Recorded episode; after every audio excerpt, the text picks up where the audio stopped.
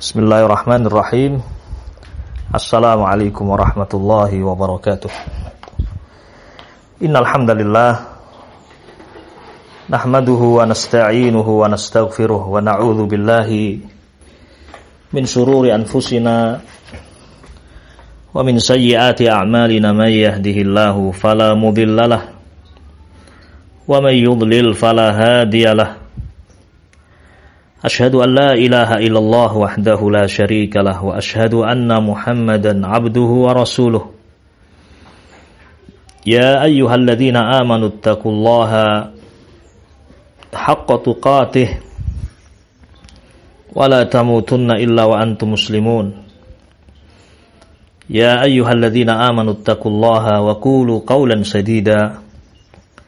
يصلح لكم أعمالكم ويغفر لكم ذنوبكم ومن يطع الله ورسوله فقد فاز فوزا عظيما أما بعد معاشر المسلمين rahimani wa rahimakumullah ayuhal mustami'un wal mustami'at para pendengar yang berbahagia rahimani wa rahimakumullah. Semoga Allah merahmati kita semuanya.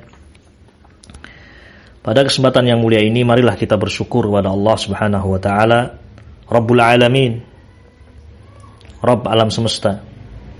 Al-Khaliq yang menciptakan, Ar-Raziq yang memberikan rezeki, Al-Mudabbir yang mengatur alam semesta, Al-Muhyi, Al-Mumit yang menghidupkan, yang mematikan, Al-Mu'izzu, Al-Mudhil zat yang memberikan kemuliaan, menjadikan seorang mulia, al-mudhil. Dia pula yang menghinakan, menjadikan seorang terhina. Kita bersyukur kepada Allah Rabbul Alamin, satu-satunya zat yang berhak untuk diibadai. Fahuwa ilahul haq. Beliau adalah satu-satunya ilah, sesembahan yang hak. Adapun sesembahan selain Allah adalah sesembahan yang batil, kita memohon kepada Allah Subhanahu wa taala semoga Allah Subhanahu wa taala menghidupkan kita di atas Islam dan mematikan kita semuanya di atas iman. Amin ya rabbal alamin. Kaum muslimin rahimani rahimakumullah. Pada kesempatan yang mulia ini insyaallah taala kita akan melanjutkan pembahasan al-iman bil yaumil akhir, iman kepada hari akhir kita akan masuk pada sebuah pembahasan yaitu asbabul wiqayah min adzabil qabr. Asbabul wiqayah min adzabil qabri. Sebab sebab yang membentengi seseorang dari adab kubur. Islam adalah agama yang indah ma'asyiral muslimin. Rahiman rahimakumullah. Di antara keindahannya Islam menjelaskan kepada kita tentang sebab-sebab agar kita mendapatkan kebaikan, sebab-sebab agar kita mendapatkan keselamatan, baik di dunia atau di akhirat. Sebagaimana Islam juga memberikan peringatan kepada kita semuanya tentang bahaya yang akan dihadapi oleh setiap hamba. Perkara-perkara yang akan membinasakan, perkara-perkara yang akan menghancurkan. Yang baik diterangkan dan didorong dimotivasi untuk kita melakukannya. Yang jelek diperingatkan dan dijauhkan manusia dari amalan perbuatan itu. Kita telah menjelaskan atau membaca penjelasan Nabi Ali Shallallahu Wasallam hadis-hadis beliau tentang sebab-sebab seorang mendapatkan azab kubur. Maka demikian pula di sana ada sebab-sebab yang menjadi benteng seorang dari adab kubur. Secara global ya, sebab seorang selamat dari adab kubur ya, seorang diselamatkan dari azab kubur adalah amalan soleh. Amalan soleh. Jadi semua amalan soleh, apakah bentuknya ucapan seperti zikir, tilawatul Quran, bersolawat atas Nabi alaihi salatu wassalam. Ya. Baik itu amalan lisan atau amalan badan seperti sholat ya, atau amalan harta, zakat, sodakoh. Semua amalan kebaikan ya adalah wiqayah benteng dari azab kubur. Benteng dari azab kubur. Sekecil apa pun amalan soleh itu. Sekecil apa pun perbuatan baik. Faman ya'mal mithqala dzarratin khairan yarah. Barang siapa yang melakukan kebaikan walaupun seberat darah dia akan melihat balasannya. Nah, dan kita sudah mendengar bersama ma'asyiral muslimin rahiman rahimakumullah bagaimana amalan soleh menjadi teman bagi seorang di alam barzakh. Kalau kita di dunia dalam keadaan akan melakukan safar, perjalanan, mesti akan mencari teman yang menentramkan kita, membantu kita, menyenangkan kita, kan demikian? Ya apalagi safar yang jauh dan jalannya panjang serta ya membahayakan, menakutkan. Jalannya rusak, kanan kiri jurang, mesti kita akan mencari teman-teman untuk menemani perjalanan kita. Ya. Walaupun sendiri berani, tapi kita mencari teman dalam perjalanan di dunia ini. Cari teman yang bisa menggantikan kita menjadi sopir. Cari teman yang dia tidak mudah untuk tidur. Di perjalanan bisa bercerita, di perjalanan bisa membangunkan, menghibur dalam perjalanan. Teman yang soleh yang mengingatkan kita kebaikan. Itu dalam kehidupan dunia. Adapun di alam barzakh yang menemani kita bukan kerabat kita, bukan anak kita, bukan harta kita, semua meninggalkan kita. Yang tersisa adalah amalan soleh. Itulah yang bersama dengan mayit. Harta mungkin dia banyak. Bis-bis yang dia miliki mungkin ikut mengantarkan ke pemakaman bersama dengan orang-orang bertakziah. Bis-bis dia ikut, karib kerabat dan kolega-kolega usahanya ikut semuanya. Hartanya dibawa, kerabatnya juga ikut. Namun setelah itu mereka pulang ke rumah masing-masing. Lupa. Naam. Demikian ma'asyiral muslimin rahiman rahimakumullah. Harta tidak akan mengikuti mayit sebanyak apa pun harta yang dia kumpulkan. Karib kerabat dan teman-teman dekat juga tidak akan mengikuti. Walaupun dia seorang pemimpin yang mengikuti banyak pengikut, yang memiliki banyak pengikut. Seorang tokoh yang dicintai dan ribuan orang mungkin mengantarkan jenazahnya. Namun dia akan sendiri di alam barzakh sendiri dalam melakukan perjalanan panjang. Tidak seperti tadi seorang mau safar di dunia mencari teman, dia dapatkan teman. Dia cari supir, bisa dapatkan beberapa supir cadangan. Tapi tidak dengan perjalanan di negeri akhirat. Sendiri di alam barzakh. Yang menemaninya adalah amalan soleh. Iya, Amalan soleh itulah yang menyelamatkan biidnillah dari adab kubur. Menjadi sebab selamat. Menjadi benteng wiqayah min azabil qabri. Naam. Ikhwatil kiram rahiman rahimakumullah. Ya. Seperti dalam hadis Al-Bara ibn Azib radhiyallahu taala anhuma yang telah kita dengar bersama. Ketika orang yang beriman bersendiri di alam barzakh, tiba-tiba datang seorang yang rupawan. Demikian menyenangkan wajahnya, memakai pakaian yang juga indah dengan bau harum yang keluar dari dirinya. Mendekati orang yang beriman, menemaninya di alam barzah. Maka orang soleh ini pun bertanya, Man anta? Siapa engkau?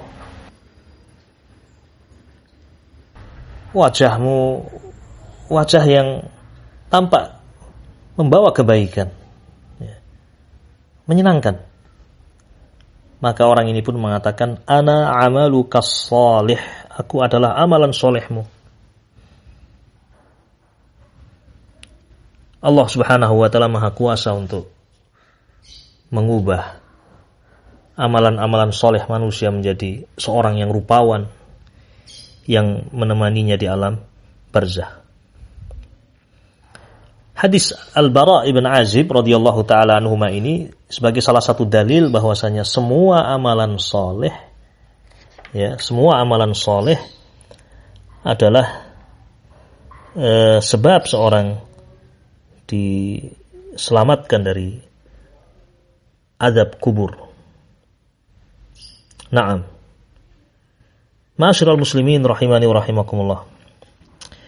Di antara ayat Al-Qur'anul Karim yang menunjukkan bahwasanya amalan soleh adalah sebab seorang diselamatkan dari adab kubur adalah firman Allah Subhanahu wa taala di dalam surah Ar-Rum ayat 44. Allah Subhanahu wa taala berfirman, "Wa man 'amila salihan fali anfusihim yamhadun." Allah Subhanahu wa taala berfirman dalam ayat ini, "Waman dan barang siapa amila salihan beramal saleh fali anfusihim yamhadun maka mereka sungguh telah menyiapkan kebaikan untuk diri mereka sendiri. Mereka telah menyiapkan untuk diri mereka sendiri yakni menyiapkan apa? Qala mujahid berkata mujahid seorang tabi'in menafsirkan ayat ini fi azabil qabri yakni menyiapkan untuk menghadapi azab kubur dengan amalan soleh ya maka dia telah menyiapkan untuk sesuatu yang menyelamatkan dari azab kubur. Fahadil ayat maka ayat ini wallahu a'lam bissawab adalah di antara ayat yang menunjukkan bahwasanya amalan soleh yang dilakukan oleh seorang hamba adalah wiqayah menjadi benteng dari ya, kejelekan termasuk azab kubur. Dia telah menyiapkan untuk dirinya berupa kebaikan. Ini wallahu a'lamu bissawab, ma'asyiral muslimin rahiman rahimakumullah. Maka sekecil apa pun perbuatan baik, sekecil apa pun amalan soleh, tidak boleh bagi kita untuk meremehkan. Coba perhatikan bagaimana Nabi Ali Shallallahu Wasallam menyebutkan tentang keberkahan seorang yang bersodakoh walaupun hanya separuh dari kurma. Kata Nabi Ali Shallallahu Wasallam, ittaqun nara walau bisyiqqi tamratin. Jagalah diri kalian dari api neraka. Jagalah diri kalian dari azab neraka. Walau bisyiqqi tamratin walau dengan bersedekah separuh korma. Dan kita alhamdulillah ma'asyiral muslimin. Kita diberi banyak oleh Allah Subhanahu wa taala kita mungkin bisa bersodakoh lebih dari itu. Tetapi semuanya memang betul-betul taufik dari Allah Subhanahu wa taala. Taufik untuk mengeluarkan sodakoh. Taufik untuk mengikhlaskan ibadah. Taufik untuk kita beribadah sesuai dengan tuntunan Rasul alaihi salatu wassalam. Ini semuanya adalah nikmat dari Allah, fadlun min Allah. Intinya ma'asyiral muslimin rahiman rahimakumullah, Jangan meremehkan amalan kebaikan. Jangan meremehkan amalan soleh meskipun sedikit. Karena itu menjadi wiqayah, menjadi benteng yang menghalangi kita dari azab Allah subhanahu wa ta'ala. Ittaqun nar walau bisyiqqi tamratin. Jaga diri kalian dari api neraka walaupun hanya dengan sodakoh separuh kurma. Mungkin kita juga tidak lupa dengan kisah seorang wanita Bani Israel, Azaniyah. Dia seorang pezina, seorang muslimah, seorang muslimah. Ya. Namun terkalahkan oleh hawa nafsunya, berzina. Suatu saat dimudahkan oleh Allah Subhanahu wa taala untuk dia beramal ya, soleh dengan penuh keikhlasan, penuh harap dengan pahala Allah Subhanahu wa taala. Dia berjalan di tengah terik matahari, kemudian dia merasa haus yang sangat, kemudian dia dapatkan sumur, dia pun masuk ke dalamnya untuk minum dari air sumur itu. Kemudian dia keluar. Begitu dia keluar, di mulut sumur ada seekor anjing yang menjulurkan lidahnya sambil menjilat-jilat tanah di sekitar sumur. Yalhas, yakulu thara minal atos. Menjilat-jilat air, afan, menjilat-jilat? Tanah. Minal atos. Karena haus. Maka wanita ini pun turun kembali ke dalam sumur. Dia lepas sepatunya, dia isi sepatunya dengan air Lalu dia memberikan air minum itu kepada anjing, makhluk yang kita ketahui bersama. Fa syakarallahu laha fa ghafara laha. Allah Subhanahu wa taala bersyukur kepada wanita ini, yakni memberikan balasan kepadanya ya dan Allah mengampuninya. Maka sekecil apa pun amalan soleh tidak boleh kita meremehkan. Semoga Allah memudahkan kita semuanya untuk beramal soleh yang dengan itu kita akan terselamatkan dan terbentengi dari azab kubur. Kemudian juga azab jahannam. Ikhwatul kiram rahiman rahimakumullah ini sebab secara umum ya, secara global yang menjadi benteng dari azab kubur, yakni amalan soleh. Kemudian berikutnya, wallahu alam, ma'asyiral muslimin rahiman rahimakumullah, ada amalan-amalan ya yang disebutkan oleh Nabi Ali Shallallahu Wasallam amalan-amalan itu secara khusus ya pahalanya adalah diselamatkan dari azab kubur. Ada beberapa amalan ya yang disebutkan pahalanya oleh Nabi Ali Shallallahu Wasallam berupa diselamatkan dia dari azab kubur. Maka tidak diragukan itu adalah sebab seorang terbentengi dari azab kubur. Yang pertama, ma'asyiral muslimin rahiman rahimakumullah di antara amalan soleh yang disebutkan oleh Nabi alaihi salatu wassalam sebagai sebab seorang diselamatkan dari azab kubur adalah asyahadah fi sabilillah. Seorang mati syahid di jalan Allah.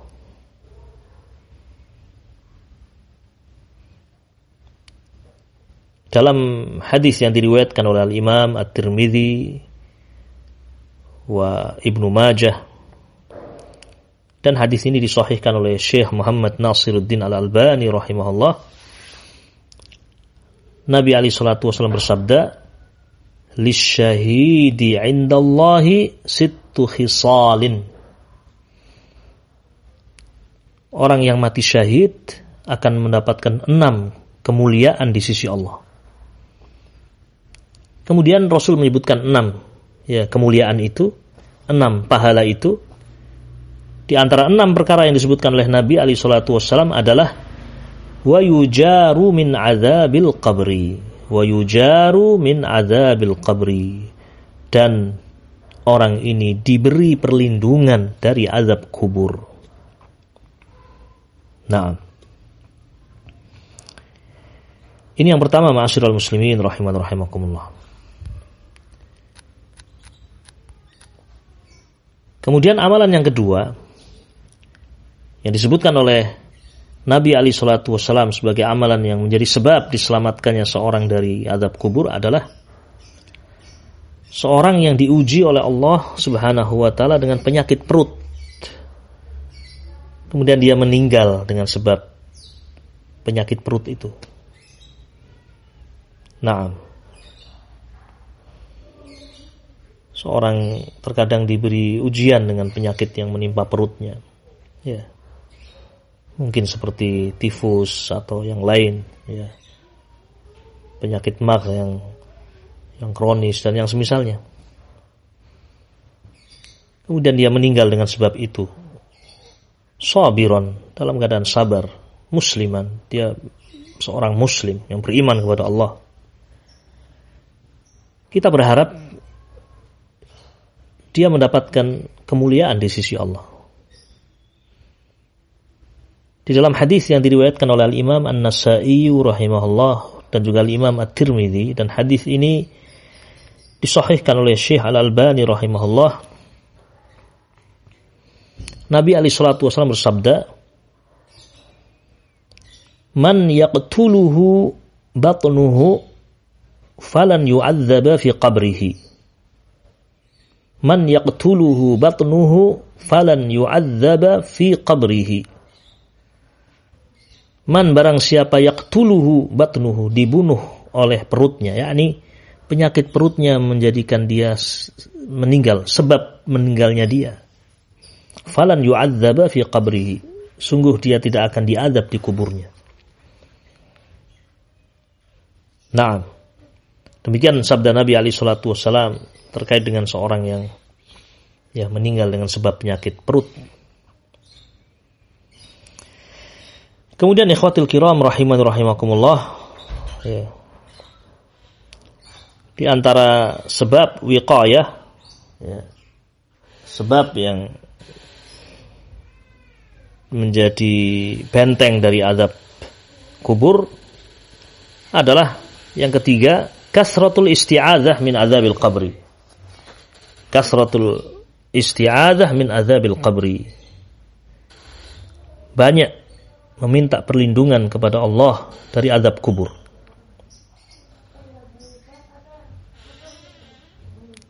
Nah, adalah Nabi alaihi salatu wassalam ya,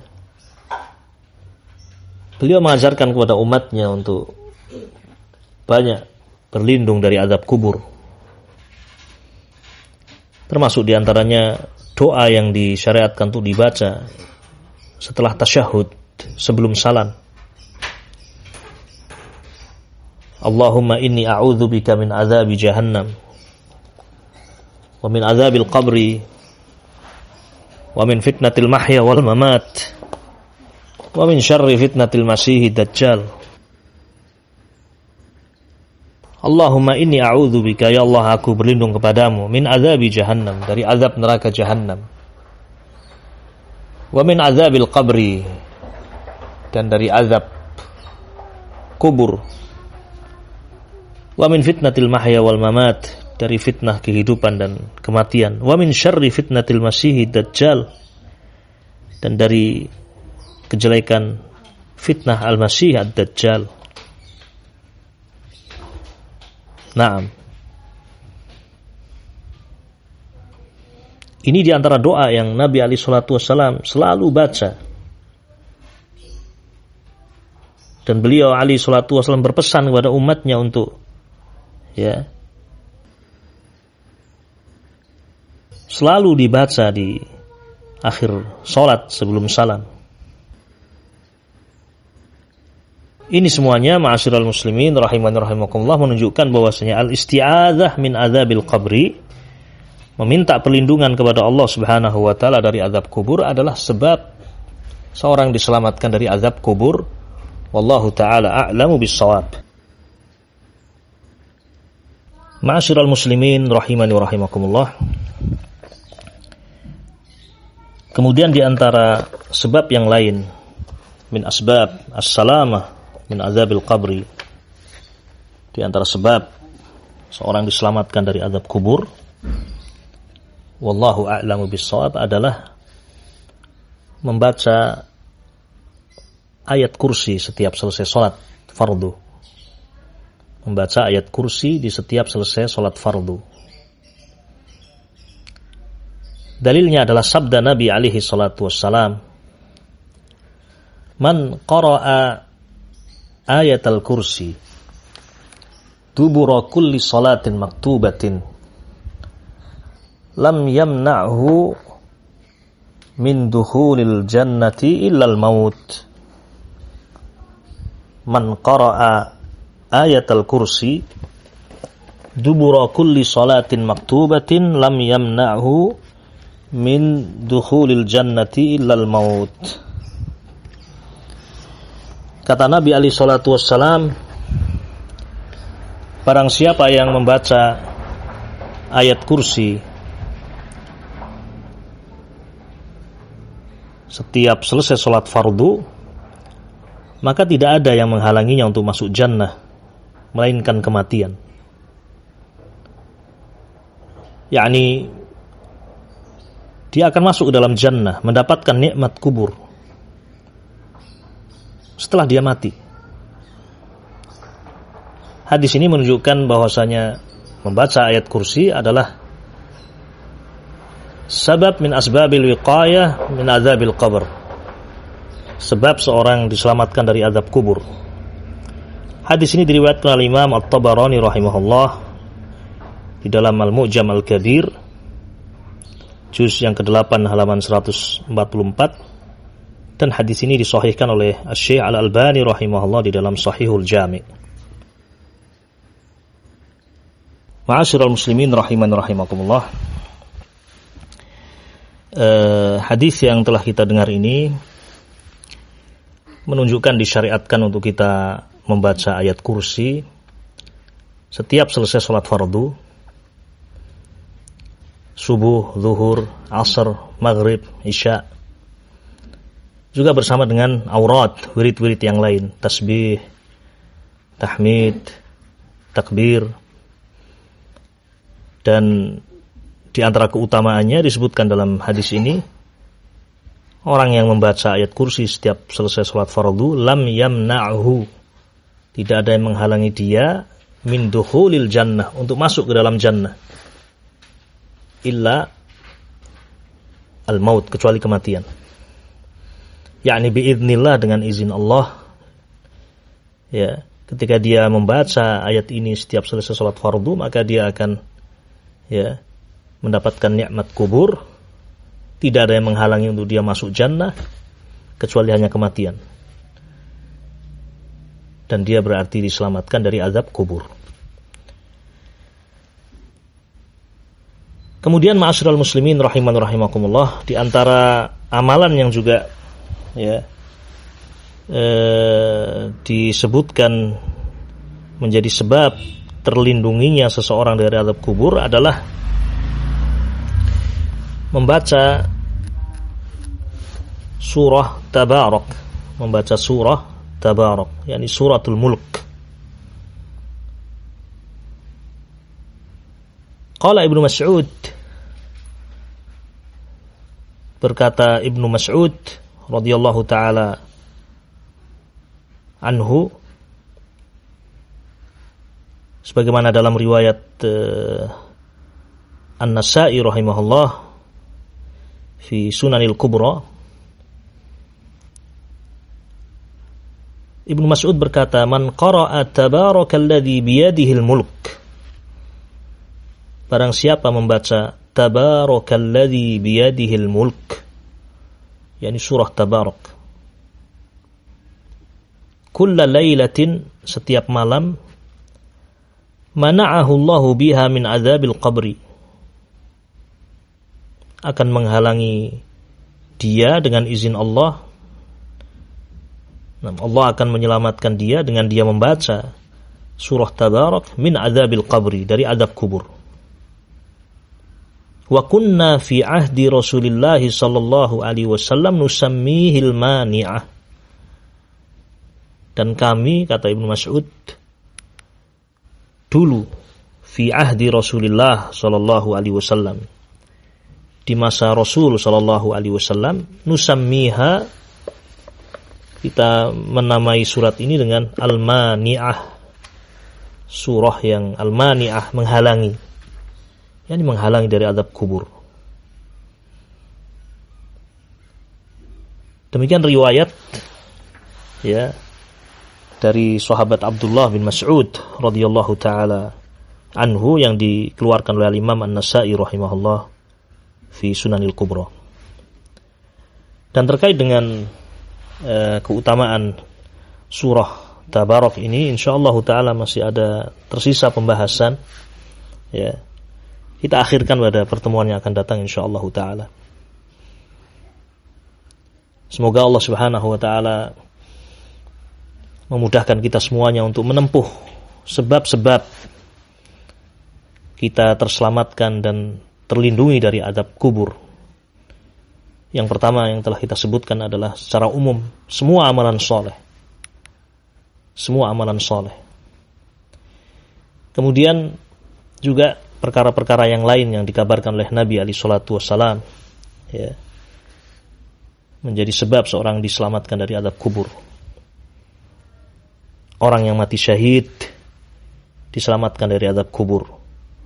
Orang yang meninggal karena sebab penyakit perut ya juga biidnillah azza wajal dia diselamatkan dari adab kubur.